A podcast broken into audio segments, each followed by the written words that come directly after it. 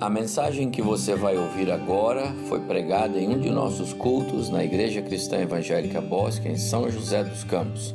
Ouça atentamente e coloque em prática os ensinos bíblicos nela contidos. Como nós expressamos a nossa gratidão a Deus?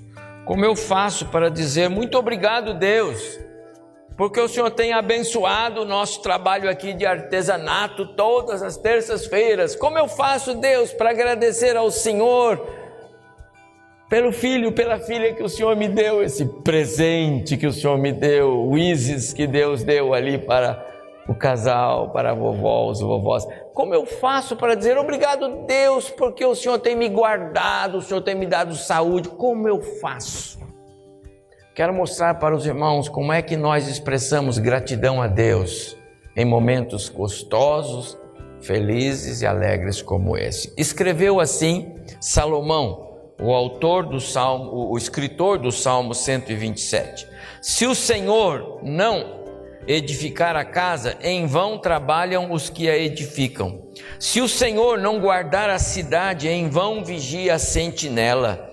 Inútil vos será levantar de madrugada, repousar tarde, comer o pão que penosamente granjeastes. Aos seus amados ele o dá enquanto dormem. Herança do Senhor são os filhos, o fruto do ventre, o seu galardão. Como flechas na mão do guerreiro, assim os filhos da mocidade. Feliz o homem que enche deles a sua aljava, não será envergonhado quando pleitear com os inimigos a porta. Ah, se o Senhor não edificar o nosso lar, se Ele não estiver à frente, se Ele não for aquele em quem nós confiamos, ah, o futuro da nossa casa, o nosso pessoal, o dos nossos filhos, se Deus não estiver à frente, então nosso trabalho é vão, é o que o salmista está dizendo. Se o Senhor não estiver trabalhando no lar que você está formando, seu trabalho é vão. Se o Senhor não estiver guardando a sua casa, a sua vida, os seus esforços de sentinela são em vão. Então precisamos atender aquilo que a palavra de Deus nos ensina. Mas Jesus, e agora eu convido você para ir para Mateus, Evangelho de Mateus, vamos folhear a Bíblia. Mateus capítulo 7, Jesus, quando termina o sermão, o famoso sermão do monte, o sermão da montanha, o sermão que ocupa três capítulos no, livro, no Evangelho de Mateus, 5, 6 e o 7, depois de Jesus ensinar uma série de, é, é, de dar uma série de instruções, ensinar práticas é, é, é, é no relacionamento pessoal, práticas do relacionamento com Deus, práticas dos exercícios espirituais, prática de conduta, depois de Jesus dar uma série de orientações em todos os aspectos da vida humana, Jesus termina assim, capítulo 7, versículo 24. Mateus 7, 24. Todo aquele, pois, que ouve estas minhas palavras e as pratica, será considerado ou comparado a um homem prudente que edificou a sua casa sobre a rocha. Rocha, alicerce perfeito. E caiu a chuva, transbordaram os rios, sopraram os ventos e deram com ímpeto contra aquela casa que não caiu, porque fora edificada sobre a rocha. E todo aquele que ouve estas minhas palavras e não as pratica, será comparado a um homem insensato que edificou a sua casa sobre a areia. E caiu a chuva, transbordaram os rios, sopraram os ventos, deram com ímpeto contra aquela casa, e ela desabou, sendo grande a sua ruína. Até o finalzinho do verso 27. Meus amados, como eu disse, a minha palavra é de gratidão, mas é necessário revisitarmos uh, o que a Bíblia fala sobre a espiritualidade, porque a maneira de nós apresentarmos e demonstrarmos gratidão ao Senhor é termos uma vida espiritual sadia. Ninguém diz obrigado, Deus, com uma vida espiritual imperfeita, com uma vida espiritual é, de segunda mão, uma vida espiritual mediana. Ninguém diz muito obrigado a Deus não cuidando da sua própria espiritualidade. Ninguém consegue ser grato a Deus se ele não cuida de si mesmo, da sua vida com Deus. A gratidão ao Senhor não é muito obrigado, Deus. A gratidão ao Senhor, e eu já preguei sobre isso aqui, não se apresenta com palavras. A gratidão a Deus se apresenta com ações. Pais, você quer demonstrar que você é grato a Deus pelo filho que você tem? Então leve muito a sério a educação do seu filho, criando nos caminhos corretos que o Senhor Deus tem orientado na palavra. Você vai ser grato a Deus se você for fiel no cuidado com a sua família. Você vai ser muito grato a Deus se você for fiel no cuidado com a sua própria vida fechando seus olhos para aquilo que você não deve olhar, fechando seus ouvidos para aquilo que você não deve ouvir e impedindo-se a si mesmo de fazer aquilo que Deus não quer que você faça. Gratidão é algo que se a Deus, gratidão a Deus é algo que nós apresentamos de forma prática, palpável. Não não Deus não se agrada e nem recebe gratidão de lábios. São orações vazias que sequer chegam ao, ao teto de onde nós estamos, porque o nosso Deus conhece o nosso coração. Portanto, hoje eu queria falar um pouco sobre a necessidade de sermos gratos. Gratos a Deus prioritariamente porque Ele nos, nos deu Jesus Cristo. Gratos a Deus porque somos filhos. João, quando escreve no capítulo 1 da sua carta, ele diz assim: Mas a todos quantos o receberam, deu-lhes o poder, isto é, receberam Jesus, deu-lhes o poder de serem feitos filhos é, de Deus. É, Aqueles que creem são filhos. Deus não é pai desse mundo todo. Deus não é pai dessa turma que anda fazendo mazelas por aí. Deus não é pai desses corruptos que tem por aí. Se enganam aqueles que dizem, ah, Deus é pai. Eu, eu escuto tanta gente falando, oh, Deus é pai. Quando as coisas não são, oh, Deus é pai. Deus é pai, Deus é criador. Todas as coisas foram criadas por Ele. Todas as coisas, todos os seres humanos são criaturas de Deus. Mas filhos, o próprio Jesus nos afirma, são filhos aqueles que receberam Cristo no seu coração. Esses são filhos. E eu preciso dizer que nós precisamos ser gratos a Deus porque somos seus filhos. E os filhos gozam da sua misericórdia, da sua graça, do seu favor diário. Quantas vezes nós merecíamos alguma coisa de disciplina, de um puxão de orelha, uma vara, o pecado que você cometeu. E Deus foi misericordioso. Porque misericórdia é Deus não dá aquilo que você merece. E às vezes nós merecemos disciplina, castigo, e Deus é misericordioso. Eu preciso ser grato a Deus pelas suas muitas misericórdias. Eu preciso ser grato a Deus pela bondade dele. Eu preciso ser grato a Deus porque Ele é Deus na minha vida. Nós cantamos agora, e o que nós cantamos está lá em Apocalipse 5, capítulo 12 e 13. Ele é o único que é digno de receber. Ele é o único que é digno de receber honra, glória e louvor. Porque não tem outro igual. Eu não posso dar honra, glória e louvor para os meus semelhantes, nem vocês para mim. Mas nós devemos dar isso a Deus, porque só Ele é Deus. Expressamos a nossa gratidão a Deus quando reconhecemos isso. E nós mostramos nossa gratidão a Deus quando essas coisas, elas fazem parte da nossa vida. Eu estou falando de algo aqui que não é o, o dia a dia de alguém que trabalha atrás de uma máquina, por exemplo, cortando peças, ou alguém que trabalha atrás de um balcão vendendo alguma coisa ou de um profissional da área da saúde que trabalha atendendo pessoas, ou do advogado, ou do, do, engenheiro. Eu não estou falando de coisas que esse povo faz o dia todo. Mas nós fazemos isso o dia todo, porque temos um Deus que nos abençoa com saúde, com cuidados, com segurança e nos permite e nos dá a condição de termos esse trabalho.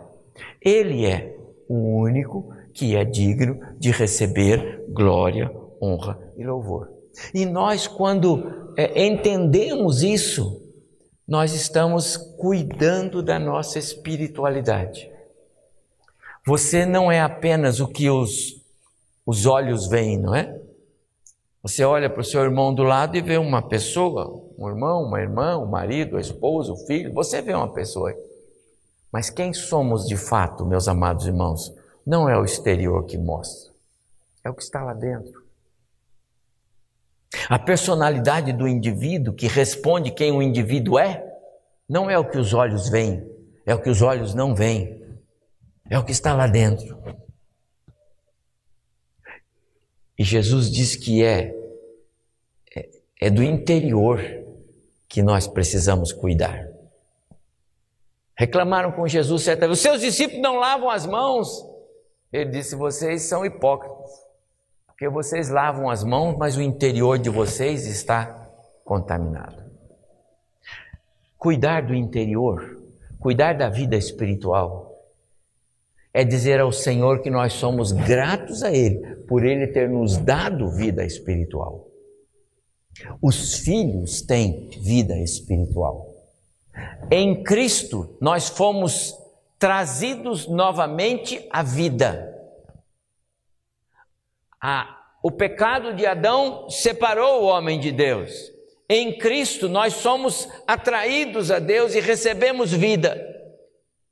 É o que lemos no verso anterior. E esse é o propósito de Deus nos salvar. Nos salva para nos tirar da morte, morte espiritual, nos dar vida e nos colocar de novo como filhos da sua família. Entendeu isso? Então diga: obrigado, Deus, porque eu sou da sua família. Obrigado, Deus, porque eu tenho Cristo como meu Salvador pessoal. Obrigado, Deus, por isso. Amados irmãos, isto é cuidar da nossa espiritualidade. Nós cuidamos da nossa espiritualidade, é, é, cuidando de coisas espirituais. O apóstolo Paulo, quando escreve é, na carta aos Efésios, capítulo 5, verso 18, ele diz assim: Sejam cheios do Espírito Santo. Como? Cantando, falando, é, estudando a Bíblia, orando. Pastor, mas eu tenho tantos compromissos mas encontre um momento para o seu alimento espiritual. Encontre tempo para que o seu interior seja alimentado pelas coisas do Espírito.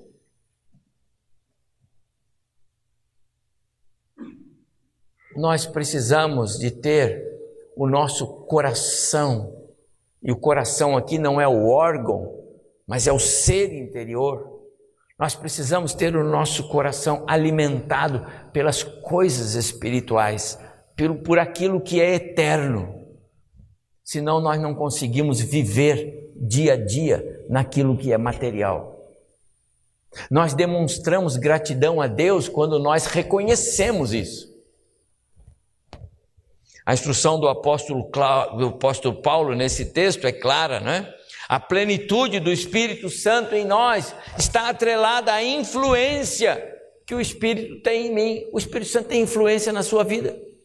O Espírito Santo de Deus, ele dirige os seus pensamentos, ele guia você, aquelas decisões a tomar.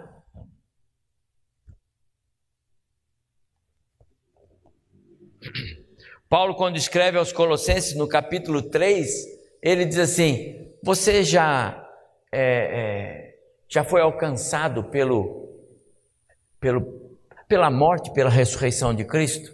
O que Cristo fez lá na cruz do Calvário já alcançou você? Você já entende que Jesus morreu e ressuscitou para salvar você?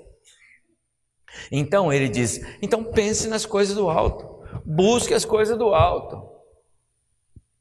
Conecte-se menos nas coisas materiais e conecte-se mais nas coisas espirituais.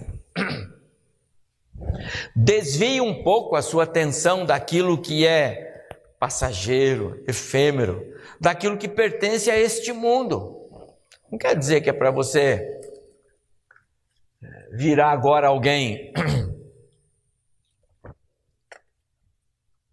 que vai botar uma, uma capa, né? Uma, um lençol no corpo, vai subir no monte, agora eu vou esperar. Não, não, não é isso. Isso é loucura. Nós temos tanta coisa a fazer, nós somos tão úteis na nossa casa, na nossa família, na nossa igreja, no trabalho, na sociedade. Há tanta coisa a fazer. Mas nós não podemos fazer essas coisas achando que é, isso preenche toda a nossa vida. Nós não podemos deixar as coisas de Deus de lado. Nós precisamos ter tempo para Deus. E como que a gente tem tempo para Deus? Quando a gente tem tempo para ler a Bíblia, quando a gente tem tempo para orar, quando a gente tem tempo para congregar, quando a gente tem tempo para ter momentos com os nossos irmãos, quando a gente tem tempo para cultuar ao Senhor. Tempo de qualidade, tempo precioso, tempo para ensinar os filhos, por exemplo. Ser grato a Deus de verdade implica em que Deus veja em nós interesse por Ele. Eu não demonstro gratidão a alguém se eu não demonstrar prioritariamente que eu tenho interesse por ela. Muitas pessoas dizem, Deus, obrigado por isso, mas, mas não se conectam em Deus. A espiritualidade, ela tem a ver com essa nossa conexão com Deus. E quando isso acontece, meus amados irmãos, o apóstolo Paulo, quando escreveu aos Gálatas, ele diz assim: que a, a, os frutos do Espírito é, haveriam de se manifestar em nós. É. As pessoas, apesar do seu. Das preocupações, das tensões da vida, apesar das lutas, apesar do aperto muitas vezes, mas as pessoas vão ver em você alegria, paz, paciência, amabilidade, como falta isso. As pessoas vão ver bondade, vão ver em você fidelidade, vão ver mansidão, vão ver domínio próprio. Quando nós cuidamos da nossa alma, quando nós cuidamos do nosso interior, as pessoas vão ver isso em nós e Deus vai dizer: Eu estou feliz com você. Espiritualidade, e eu vou definir isso para os irmãos com duas frases, é, diz respeito à atenção que nós damos à nossa alma. A e a tudo que se relaciona com Deus e com a nossa eternidade com Ele. Espiritualidade é isso. Eu pergunto para você: quanto você cuida de você, do seu relacionamento com Deus? Espiritualidade é o viver em Cristo e a partir de Cristo, de modo que aqueles frutos sejam vistos. Alguém que cuida de si mesmo, da sua vida espiritual, do seu ser interior, é alguém que dificilmente as pessoas vão encontrar razões para é, observações de comportamento inadequado, de uma palavra inadequada, de um, uma ofensa inadequada, de uma conduta inadequada. Alguém que cuida do seu interior é alguém que Deus, através do seu espírito, alimenta o seu ser para essa pessoa ser um reflexo de Cristo no seu viver.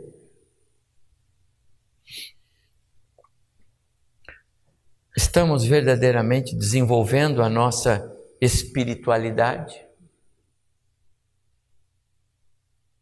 Sabe, nós só conseguimos tratar da nossa espiritualidade a partir do momento em que os nossos pés estejam firmados na rocha. E é por isso que eu li o Salmo 127, porque o salmista escreveu: Se o Senhor não edificar a casa, em vão trabalham os que a edificam. Como é que nós edificamos uma construção em cima de um alicerce bem firme? E aí vem Jesus com a sua palavra e ele fala sobre aquele que ouve as minhas palavras e as pratica, será comparado a um homem que edificou a sua casa sobre a rocha. E se alguém ouve as palavras de Jesus, como é as palavras que eu estou dizendo aqui desse púlpito agora, mas não as considera, disse Jesus, será considerado um homem tolo, que construiu a sua casa sobre a areia. E aí, quando vieram os primeiros ventos e as primeiras chuvas, e deram com ímpeto contra aquela casa feita sobre a areia, ela ruiu, ela desabou, e foi grande o estrago porque ela estava sobre a areia. Mas aquele outro que fez a sua casa sobre a rocha, então esse veio vento forte, chuva forte, deu com ímpeto sobre aquela casa, mas ela não caiu. Ela sofreu, ela aguentou firme, mas ela não caiu, porque ela estava firmada sobre a rocha. Quando Jesus proferiu estas palavras, e nós já passamos de dois mil anos, ou estamos perto de dois mil anos, as casas não eram feitas com alicerces de ferro, né? bases de concreto, sólidas, cavando lá no fundo, não era assim. Então, o lugar onde iria se construir a casa era fundamental. Onde você vai construir uma casa? Cuidado, então, aqueles que não queriam muito trabalho, pegaram uma enxada, achar um buraco, olha, tem um terreno mais facinho ali, arenoso. Ali é fácil, dá para cavar com as mãos, não exige esforço, você não precisa de nenhum trabalho para isso, olha, muito pouco. E sabe, meus amados irmãos, tem muito pai que não quer esforço para construir o lar, não quer esforço, Ixi, esforço eu não quero. Tem muita mãe que não quer esforço algum. Então, como dizem alguns, entendem que dá para levar a vida na flauta. Sabe como é? Não é tocando flauta, mas é levar a vida na flauta. E aí não precisa de muitos compromissos, não precisa se indispor com os filhos. Se o filho não quer, não faz. Se não quer, não faz, não tem problema. E olha, não precisa levantar todo domingo e ir na escola bíblica, levar os filhos para aprender lá. Não, não vamos fazer isso não. Vamos fazer um, vamos viver um, um cristianismo mais light, construindo sobre a areia. Nada de perder tempo com ensinar as crianças alguma coisa. Não, não, não precisa disso. Deixa, deixa que alguém faz isto. Um cristianismo light que equipara-se a uma construção de uma casa na areia. Mas há muitas famílias, há muitos pais, mamães, que são zelosos, têm horários para os filhos aprenderem a Bíblia, têm compromissos com, as, com os filhos, nos compromissos da sua igreja local, fazem questão que os filhos aprendam a amar a Jesus e que tenham uma vida diferente daquela que vivem aqueles que estão lá no mundo lá fora e não igual. Alguns pais que insistem com os filhos que não precisam se vestir igual ao mundo para ser aceito no mundo. Você vai aceito pelo que você é, meu filho, minha filha. Esses pais estão construindo sobre a rocha. E sabe, nós agradamos a Deus e dizemos obrigado a Ele quando nós cumprimos esses compromissos mais difíceis. Construir sobre a rocha implica em enfrentar as dificuldades. Construir sobre a rocha implica em muitas vezes machucar as mãos porque nós estamos trabalhando pesado. Mas nós estamos fazendo o melhor para que quando vier as vierem as tempestades, elas não causem dano à nossa casa. Quando vierem os fortes ventos, eles vão bater, mas não vão nos derrubar.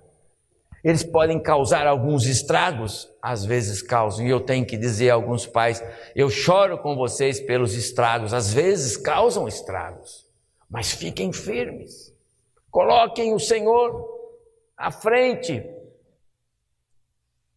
nós dizemos obrigado, Deus, quando essas coisas são importantes para nós. Infelizmente, nós temos visto muitas paredes ruindo, não é? Sobre que alicerces estamos construindo? Meus amados irmãos, a nossa família tem de merecer a nossa máxima atenção é o nosso maior investimento, nossa maior prioridade, requer nosso maior cuidado, a sua família.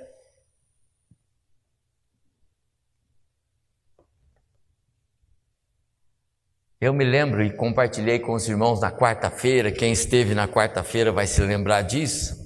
Eu compartilhei sobre a história de Jó, não foi? Jó tinha este, esse slogan. A família dele merecia atenção. Era o maior investimento dele. Ele era um homem mais rico do seu tempo. Não era muito rico, não. Ele era o mais rico do seu tempo. Tinha mil compromissos.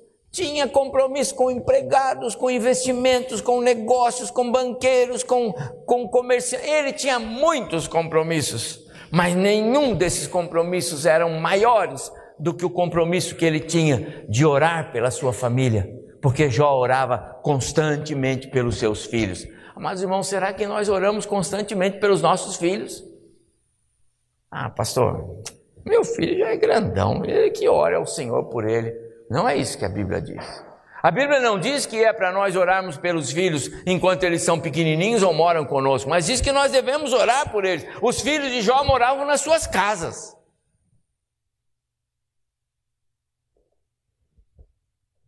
Jó investia pesado no cuidado com a família que Deus lhe deu. Ele acompanhava o movimento dos filhos, porque diz o texto que os filhos davam festas, banquetes, não é? E cada vez que terminava os banquetes, entre eles, Jó chamava todos eles: vem para cá. Vai que vocês fizeram algo que Deus é, se aborreceu com vocês, então aqui vamos pedir perdão para Deus, todos vocês aqui. Era assim que Jó fazia.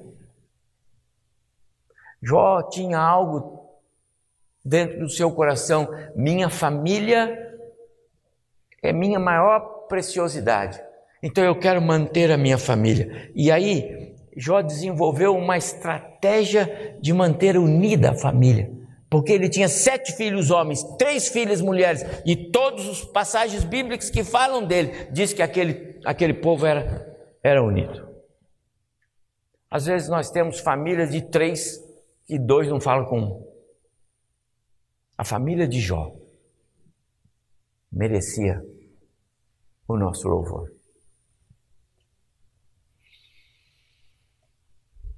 Todo esse cuidado dele evidenciava o quê? Espiritualidade. Porque era a maneira dele dizer obrigado, Deus, porque o Senhor me deu sete filhos, então eu cuido deles. Quanto você cuida do filho que Deus te deu, da filha que Deus te deu? Quanto você chega para Deus e diz: Deus, eu, eu, eu não sei cuidar, mas o Senhor cuida da minha filha, do meu filho para mim. O Senhor me ajuda, o Senhor me dá sabedoria para fazer isso. Cada vez que você fizer essa oração a Deus, eu não sei qual é a sua relação com Deus, mas seja qual for, se você estiver dizendo isso para Ele, você está ganhando um, um metro mais na presença dEle. Você está ganhando um metro mais do favor dEle, porque em algum momento Ele vai dobrar o seu coração. Nós não podemos cultivar a espiritualidade pessoal sem trazer Deus para o nosso contexto, trazer as coisas espirituais. Amados irmãos, eu não estou dizendo a você que você não pode fazer outra coisa depois que sair daqui. Não estou dizendo a você, olha, não, não ligue a televisão na sua casa em hora nenhuma. Quando que você quiser, você vai pegar a Bíblia. Eu não estou dizendo isso. Muito embora, se você quiser fazer, vai ser melhor para você. Mas o importante é você ter momentos especiais em que Deus seja honrado na sua vida, no seu lar. É assim que você diz: obrigado, Deus. A nossa expressão de gratidão pressupõe atitudes que mostram que nós amamos o nosso Deus. Quanto você cuida da sua vida pessoal? Quantas vezes por dia Deus é lembrado na sua vida? Diante dos negócios, quantas vezes você diz: Deus me abençoa para que eu não faça nada errado? Quantas vezes você diz: Isto eu não faço, porque o meu Deus não vai se alegrar com isso. Quantas vezes? Salomão então escreveu, e nós lemos isso, né? Se o Senhor não edificar a casa, se Deus não estiver lá, meu prezado irmão irmã, você que está conectado conosco, se Deus não estiver no trabalho que você está fazendo, de edificação, de construção da sua vida pessoal ou da sua vida como família, é vão, é inútil o seu trabalho. Se o Senhor não guardar, quer dizer, se Ele não for o nosso guarda, o nosso protetor, a nossa fortaleza, se Ele não é o nosso socorro bem presente, de que adianta ter socorro dos homens? Não estaremos seguros diante das armadilhas deste mundo. Foi o que Jesus falou no final do seu sermão. E eu vou cerrar com isto. Depois de dar àquelas pessoas tantas mensagens preciosas, Jesus termina com esses versos, o último momento do seu sermão. E ele diz assim: Quem ouve as minhas palavras e as pratica, é tão sábio como a pessoa que constrói a sua casa sobre a rocha firme. Quando vierem as chuvas e as inundações e os ventos castigarem a casa, ela não cairá, pois foi construída sobre a rocha firme. Mas quem ouve estas minhas palavras, o meu ensino e não os pratica, é tão tolo como a pessoa que constrói a sua casa sobre a areia. Quando vierem as chuvas e as inundações e os ventos castigarem aquela casa, ela cairá, cairá com grande estrondo, provocando grande ruína. Meus amados irmãos, sobre que base estamos construindo a nossa casa? Sobre que alicerces estamos levantando as paredes do nosso lar.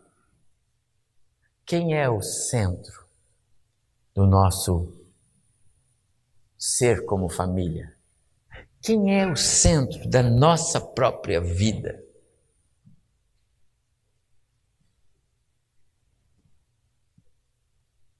Quero dizer a você: se Jesus não for o centro do seu ser, se não estiver nele a sua confiança, estamos trabalhando em vão. Então quero dizer, faça valer a sua expressão de gratidão ao Senhor nessa noite. Ande de maneira a agradar a Deus. Paulo disse isso para nós. Se você já alcançou a graça da salvação em Cristo, ande de maneira digna desse seu chamado.